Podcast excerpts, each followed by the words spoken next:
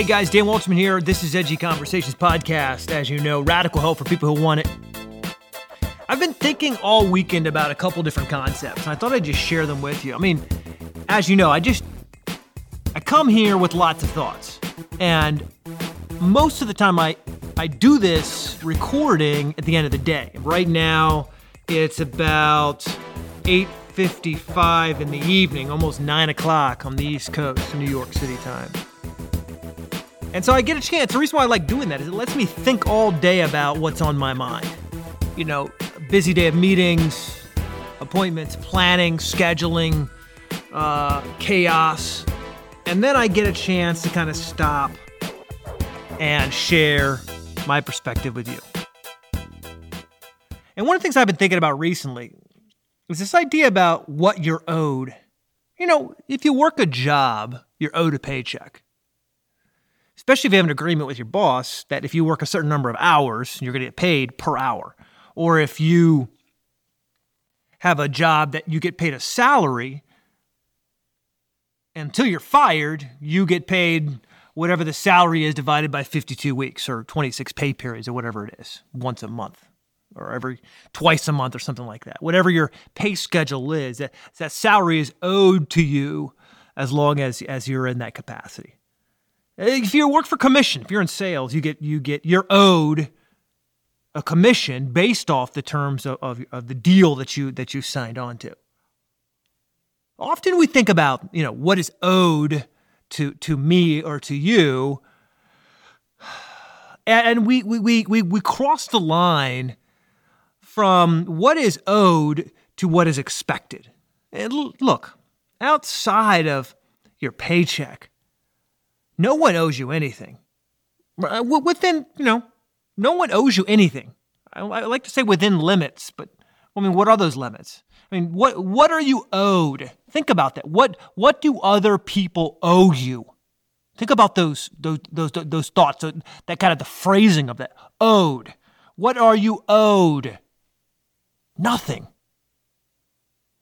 Now you might your initial reaction might be, dude, come on, man. I'm owed streets. That's why I pay taxes.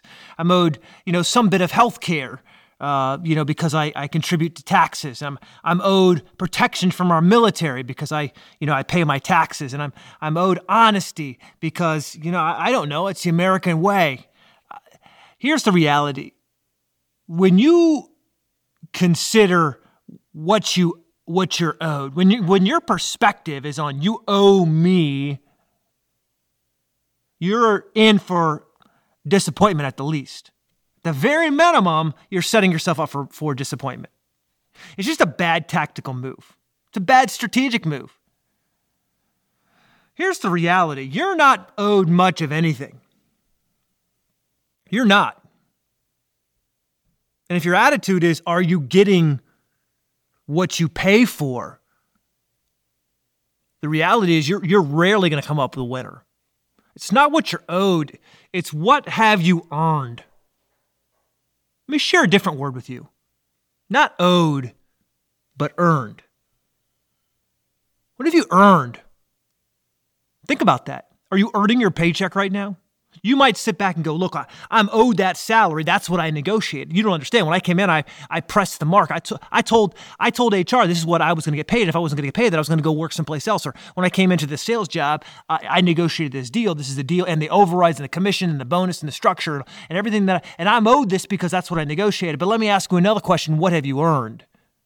Have you earned that commission? Have you earned that bonus? Are you leeching on to a sales territory where you're not doing the work? You're just reaping rewards from somebody else who planted seed a long time ago? What? Woot, woot, woot, woot. Am I preaching? Am I preaching too much to you? Uh, what have you earned? Not what are you owed. It's a mentality, it's a mindset. And the person who says you owe me is never going to rise above mediocrity. In fact, I don't even know that you're going to get to the to the edge of mediocrity. You're not even going to get to the middle. You're going to be in the bottom. You're going to be the bottom half of society because of, of your belief system. Your belief system is you're, you're owed. And because you're owed, there's a sense in it that you're powerless to change that, that you're dependent on everyone else to give you something that you can't get for yourself. And that's a miserable, miserable, miserable place to be at.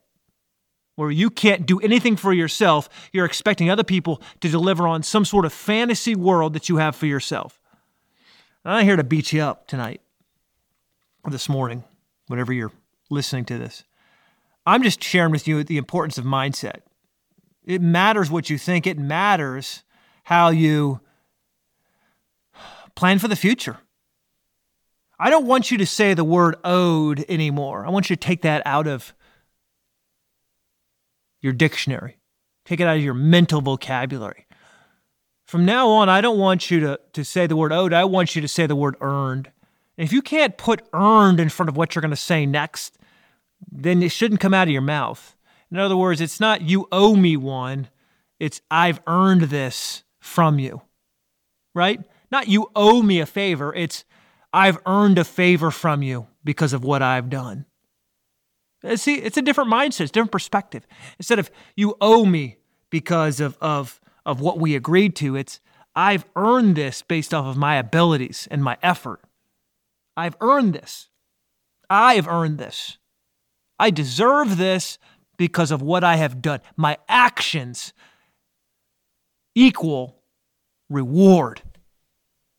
Now, if you're the person who's trying to get ahead, trying to make that money, trying to dig yourself out of debt, trying to get that promotion, think about the difference it makes in your actions when instead of living a lifestyle of, I am owed this promotion, you walk into the room saying, I have earned this promotion.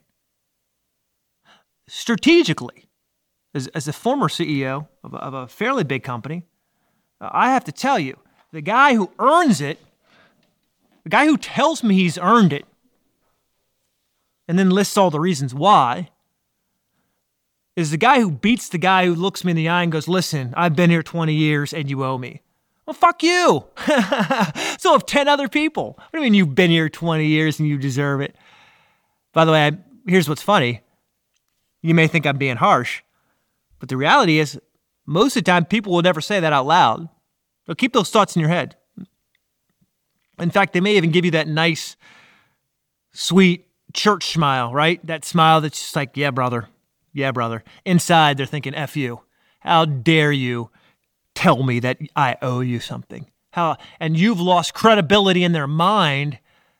And if they weren't being either passive aggressive or kind, whichever one it is, it's kind of on both ends of the spectrum. It's hard for me to judge without being there. They would they would look you in the eyeball and say, "Grow the fuck up, grow up, grow up. Tell me why you earned this." Instead of telling me why I owe you. But think about that. Think, think about the perspective when you're going in to, to, to close a deal in sales. Instead of saying, listen, I've sent you these white papers. I've gone through the whole rigmarole. I've gone, I've, I, I have spent time. You owe me this deal. Versus the conversation to say, what have we done to earn your business? What have we done to be so invaluable that you have to hire us? I remember a few years ago uh, when Obama was still president and I, will say that I'm somewhat of a political junkie. If you haven't figured out already, I'm from Washington D.C. area.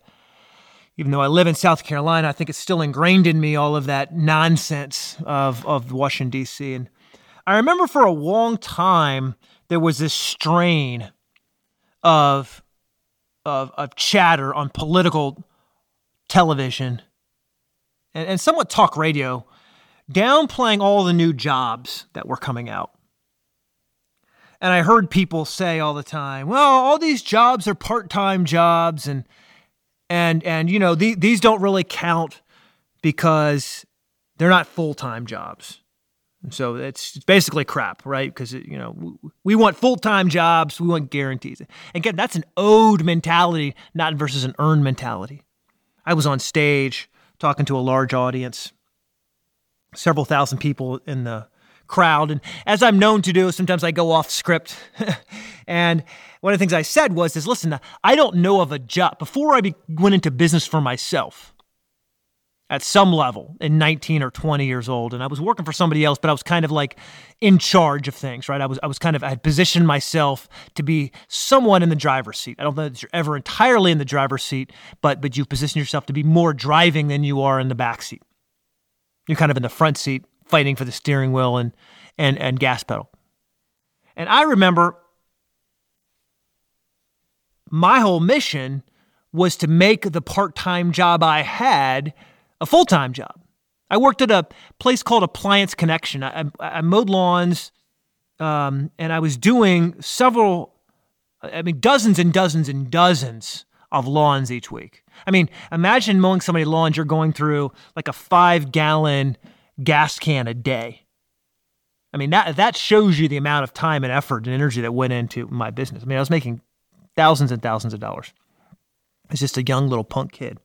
Well, at the top of my street, there was this 7 Eleven. I used to love the 7 Eleven. There was no, uh, I think if some of you know me, I grew up very, very healthy uh, uh, Christian home. And uh, part of the healthiness was that uh, there was no sugar allowed in my house. And, and so uh, maybe that's why I'm so running after all the Skittles now. But I would love to go with some of the money I made mowing lawns, and I would go to that 7 Eleven and I would I would get a chocolate eclair. You know what you know what those chocolate eclairs are? They're those um, you know there are there are those uh, kind of donuts that are hollow and they have a chocolate icing on top and they're filled with like Boston cream. Just I remember buying those chocolate eclairs and sitting kind of behind the 7-Eleven with my back to the building just closing my eyes and eating those chocolate eclairs. It was like the best thing in the world. Well, right next to that 7 Eleven was this little, not a little, but it was an appliance store called Appliance Connection. And this is before I can remember Best Buy and, and Walmart and, and, and Sears and everybody's selling appliances. And that's when you had stores that just sold appliances. You'd go to, you'd go to the appliance store and you you would buy your appliance. And you'd have somebody, some technician there who would help you and walk you through everything. This is kind of a novel concept these days. I think these stores still exist, but they're they're they're more rare because of, of the fact that you can go to, to Lowe's or, or, or, or Best Buy and get everything you need. So I remember I walked from where I was at the 7-Eleven to the Appliance Connection and I and I applied for for a job. And the the guy said, "Yeah, we need someone to sweep the parking lot." Now, this these apply installers would drive these kind of like moving small moving truck sort of vehicles in and out and you would put like a, a, a, dishwasher on the back of it. And there's a bunch of metal mm, you know sprockets and gadgets and things like that that you would bend and tear off. De- depending upon the fitting size you would tear off cut it off with pieces of you know of a shear a sheet metal scissor. And so in the back of these trucks was all these pieces of sheet metal and and they would come back to the shop once or twice or four or five times a day in between installs and you know all this metal would get all over the the the the, the parking lot and which which of course you know you didn't want cars popping tires and more importantly you just wanted to keep things clean and i remember going out there and, and just sweeping. And i knew the longer i swept the, the better i kept that parking lot the longer I was going to be proving myself to be valuable. Then I thought, you know what? There's only so much you can do to keep a parking lot clean. So you, I had to learn. I remember asking one of the installers, "Can you show me what I need to do?" And so he taught me. So by the time he went inside to yank the old dishwasher out, I already had my X-Acto knife out, was cutting along the edges of the box that the brand new washer came in, had it on its side, had the cardboard removed, all of the packing removed, um, had the plastic washers in the bottom of it connected so he could add the drain hose to it. I had everything done, so all he had to do was swoop in and do the final pieces. I went from earning a part time job of $3 or $4 an hour to basically becoming an installer's junior, junior apprentice, where I was worth eight, nine, ten dollars an hour. I learned a valuable lesson in that period of time. No one was going to pay me much to sweep a parking lot. I wasn't earning much to sweep a parking lot. If I wanted to make real money, and it's kind of funny when I think about then going on to, you know, selling and making millions, how how little $10, $8, whatever the amount was, it was very small an hour was at that time, but I just realized if I make myself valuable, almost invaluable. Do you get what I'm saying by invaluable? So valuable you can't take me away. I was that Johnny hustle on the spot. I realized I want to be the guy that all the installers want. I would work so hard and with such precision that the installer said, Holy cow, this guy is saving us, you know, all of our time. Let's get Dan to be our junior apprentice. And so each installer would fight to have me on their crew. And of course, what that meant was they could goof off for, you know, three quarters of the time and then install for a quarter of the time, and they still came out ahead. And that's what I think this lesson about what you're owed comes down to. Let's stop talking about owed. Let's talk about earned. What are you doing to earn? For me, it was a stupid four or five dollar an hour job. But I earned more. I earned more with my actions. Some of you make many factors more than that, many multiples more than I did back then.